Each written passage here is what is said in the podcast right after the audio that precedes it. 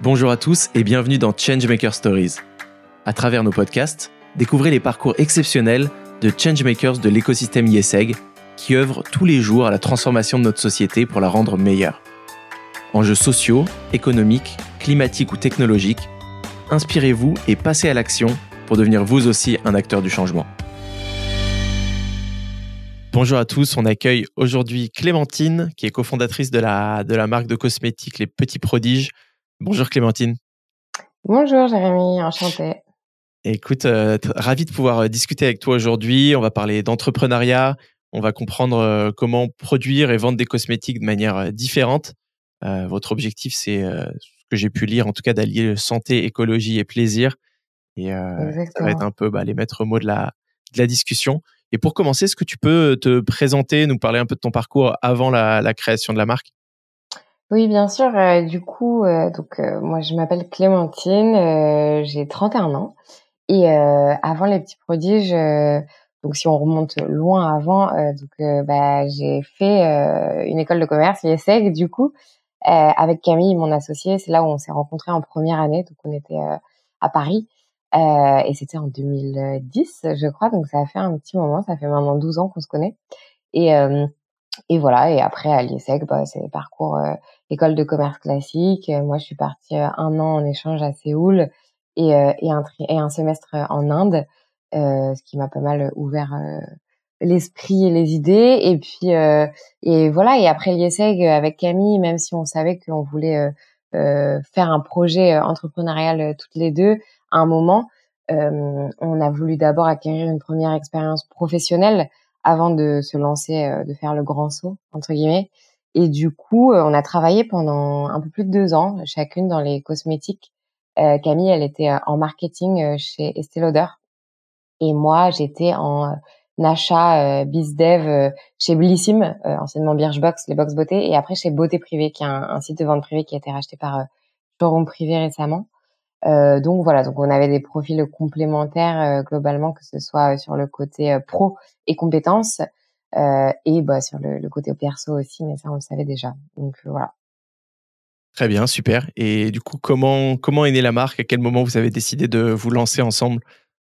Euh, oui, ben en fait, bon, bah, comme je le disais, on, on savait qu'on voulait monter quelque chose ensemble, mais c'est un soir, c'était en janvier, ou enfin en, 2016, je crois.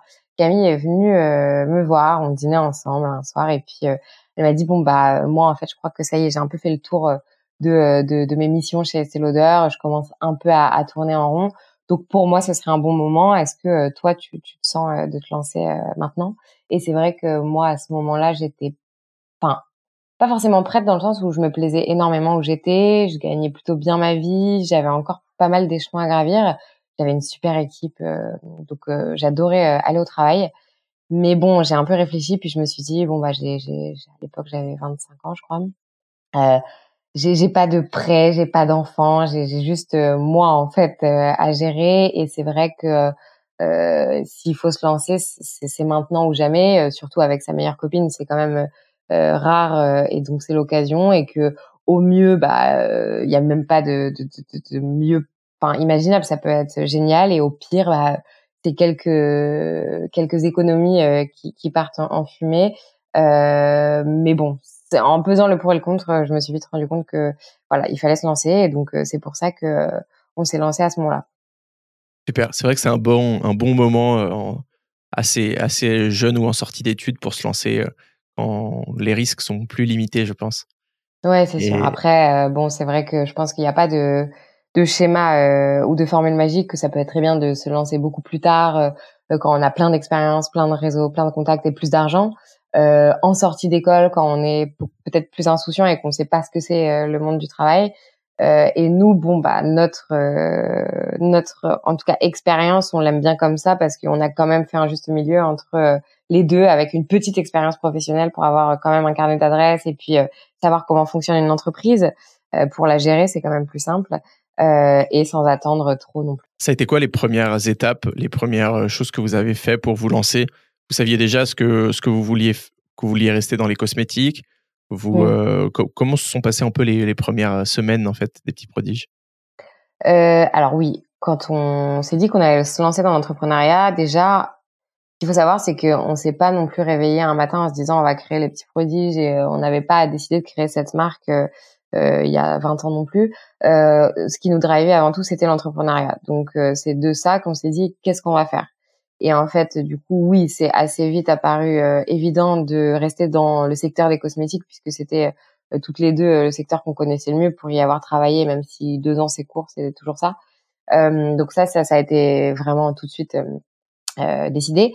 Et après, par rapport au business model et au fait de choisir la marque Les Petits Prodiges et son concept, ben, en fait, c'est vrai que avec Camille, donc nous, sur le plan personnel, on avait envie de changer un petit peu de mode de, consommation sur le plan hygiène beauté.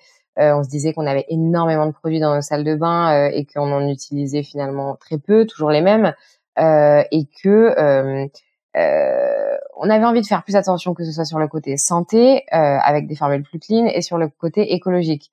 Mais on n'avait pas envie non plus de zapper le côté plaisir de notre euh, de notre routine parce que c'est quand même un moment plaisir les cosmétiques voilà. Et c'est vrai que même si aujourd'hui ça a beaucoup changé, enfin l'espace de de presque cinq ans maintenant depuis qu'on a créé la marque, il y a énormément de marques qui se sont créées qui sont top. Mais à l'époque, il y a cinq ans, quand on s'est demandé est-ce qu'il y a une marque qui euh, rassemble ça, c'est-à-dire euh, des formules clean, euh, un aspect écologique et vraiment hyper agréable à utiliser, pas trop brusque comme changement On n'en a pas trouvé. Il y avait beaucoup de marques déjà qui étaient sur du solide, mais il fallait forcément soit s'appliquer le déodorant à la main sous les selles ou croquer du dentifrice, etc. Et c'est vrai que nous, on trouvait ça ni agréable et puis on savait qu'on allait se démotiver, qu'on allait essayer une ou deux fois, mais qu'on n'allait pas rester sur cette routine qui était trop différentes. On a essayé des shampoings solides, on sortait de la douche, on avait les cheveux limite encore plus sales et collants on y rentrait. on s'est dit mais c'est pas possible. L'hygiène, on n'a pas vraiment le droit à l'erreur parce qu'un déodorant, si on sent mauvais au bout de deux heures, ou un shampoing, si on a les cheveux encore plus sales, en fait, on convertira personne. Et on s'est dit clairement, on ne doit pas être les seuls dans ce cas de figure. Et c'est pour ça qu'on a créé euh, la marque Les Petits Prodiges en se disant, bah, notre objectif, ça va être d'essayer de proposer des euh, produits euh, à la frontière entre l'hygiène et la beauté qui sont euh, avec des formules clean pour la santé, donc 100% euh, d'origine naturelle ou le plus possible. Euh, une dimension écologique avec des packaging euh, si possible euh, biodégradables et quand c'est pas possible au moins recyclables. Donc on a quasiment pas de plastique. Les seuls petits bouts de plastique qu'on peut avoir dans les produits, c'est des choses qui n'existent pas encore en alternative aluminium ou carton. Euh, mais aussi, et donc ça c'est le troisième pilier, tu le disais au début en introduction, le côté plaisir. Donc ça, ça passe par euh, euh des, des, des, packaging qui sont colorés, des textures et des senteurs qui sont agréables. C'est pas parce que c'est bio naturel que ça doit sentir l'odeur des matières premières. c'est pas parce que c'est écologique qu'on doit s'appliquer le truc à la main. Enfin, voilà, essayer d'être le plus proche des cosmétiques conventionnels, mais en plus clean de manière générale.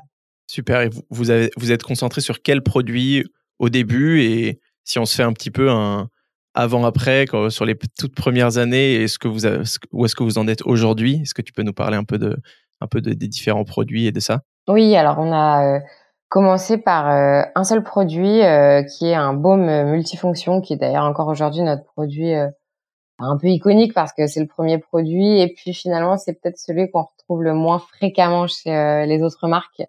Euh, et on a lancé ce produit en premier, ça nous a paru euh, assez logique parce que c'était un produit tout en un. Donc dans cet objectif de, revenir un peu à l'essentiel, d'arrêter de surconsommer, d'avoir un produit euh, qui en remplace plusieurs. Et en même temps, ça faisait effet de gamme parce que quand on s'est lancé, on est parti avec Camille avec nos petites économies, donc de 10 000 euros, qui faisait très peu. Et en fait, il faut savoir que pour développer toute une gamme d'un coup, ça coûte de l'argent. Surtout que nous, tous nos produits, c'est des formules qui nous appartiennent. C'est pas de la marque blanche. La marque blanche, c'est quelque chose qui se fait beaucoup en cosmétique, qui permet d'aller plus vite et surtout de ne pas payer de recherche et développement parce que c'est des formules sur catalogue qu'on retrouve du coup dans plein d'autres de marques différentes, mais on ne sait pas que c'est les mêmes formules. Euh, nous, on a toujours voulu dès le début avoir nos propres formules, travailler un peu sur de la recherche et développement, donc ça prend beaucoup plus de temps et d'argent. Donc c'est pour ça qu'on a lancé le beau multifonction en premier et en produit unique on s'est lancé sur Ulule, euh, le site de crowdfunding. Euh, on a fait une campagne pendant un mois. Ça a plutôt bien fonctionné à l'époque. Maintenant, tout le monde se lance sur Ulule, mais à l'époque, c'était très très peu connu. donc, bah, en fait, je crois qu'on avait récolté à peu près un peu plus de 20 000 euros, ce qui paraît très peu par rapport aux, campagnes qui se font aujourd'hui. Mais à l'époque, on été la première marque de cosmétiques qui récoltait autant d'argent parce qu'il y avait encore très peu de, de, de et de d'utilisateurs Ulule et de, de projets qui se lançaient, surtout dans les cosmétiques. Donc voilà, et donc après le baume, on est quand même resté un an et demi avec seulement ce produit. Bon, il existait en trois senteurs et deux formats, mais mais voilà. et avec ce produit, on a signé notamment notre premier contrat, c'était avec le Bon Marché, donc on était contente parce que ça faisait voilà une belle image pour la marque et en fait on a toujours voulu commencer par des enseignes qui étaient un peu des vitrines euh, prestigieuses pour montrer justement qu'on pouvait être naturel, écologique, mais euh, être référencé dans des endroits qui sont jolis et qui donnent euh, envie. Donc voilà. Et après, on a lancé donc le déodorant, donc qui était le premier déodorant français dans un tube en carton biodégradable.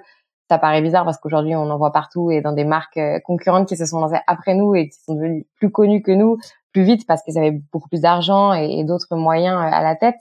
Euh, mais euh, au début, on était les seuls. Euh, il y avait quelques marques qui existaient déjà, mais qui venaient de l'étranger. Et ça, ça a fait un, un, petit boom pour la marque, notamment parce que ça nous a permis d'être référencés chez Monoprix, qui a beaucoup aimé le côté innovant de ce produit à l'époque. Euh, et, euh, et, voilà, donc ça a été donc notre deuxième produit. On a aussi gardé donc pendant, enfin en gros pendant à peu près deux ans et demi, on a eu que ce, ces deux produits. Euh, pour les mêmes raisons que j'évoquais tout à l'heure, parce que c'était un peu euh, compliqué d'investir beaucoup d'argent dans euh, de la recherche et, et, voilà. Et ensuite, on a pas mal accéléré pour compléter la routine. L'idée, c'est vraiment de revisiter les essentiels uniquement de la routine hygiène beauté en green et plaisir. Et donc justement, pour compléter la routine, après le baume qui fait tout le côté skincare, le déodorant, on a sorti un shampoing solide, un savon euh, qui est saponifié à froid, donc qui permet de faire un peu effet gel douche avec euh, laisser la peau toute douce et hydratée. Euh, et ensuite un après-shampoing, des cotons lavables réutilisables, un nettoyant visage sous forme de poudre, un dentifrice. Alors dentifrice, on a pris le parti de faire en tube, en pâte et pas en pastille à croquer parce que justement on trouvait que le plaisir n'était pas euh, là euh, et qu'on voilà on a fait le, le, choix de prendre un tube mais par contre du coup le tube est en aluminium totalement recyclable à l'infini donc euh, là aussi on fait attention quand même au côté écologique. Euh, voilà et, euh, et, là plus récemment on vient de sortir une crème solaire qui a cartonné puisqu'on a tout vendu en un mois et demi. Donc on en avait plus depuis enfin on en a plus en stock déjà depuis au moins deux trois semaines ce qui est un peu frustrant mais en même temps bon c'est un bon problème entre guillemets. Et là un exfoliant solide voilà, et on continue un peu les devs euh, l'année prochaine. Après, le but c'est de pas avoir une gamme euh, qui va faire 50 000 rêves, puisque on veut rester sur les essentiels et pas se perdre dans les références euh, trop marketing. Super. Ça représente combien de personnes aujourd'hui ou de ventes? Qu'est-ce que tu peux nous dire un peu sur sur sur les petits prodiges aujourd'hui en termes de taille? C'est hyper dur à, à calculer parce que nous on a un business model en termes de vente qui est omnicanal, donc on vend et sur notre site internet et dans le retail. Donc on a à peu près euh, plus de 1200 points de vente euh, qui travaillent avec nous. Et autant sur notre site, euh, on peut un peu plus voir les visites, les noms de clients, etc. Autant dans le, retail, les revendeurs, c'est impossible de savoir. Et du coup, c'est hyper biaisé parce que le retail représente deux tiers de notre chiffre d'affaires et donc trois quarts des volumes de vente. Donc ça joue quand même énormément.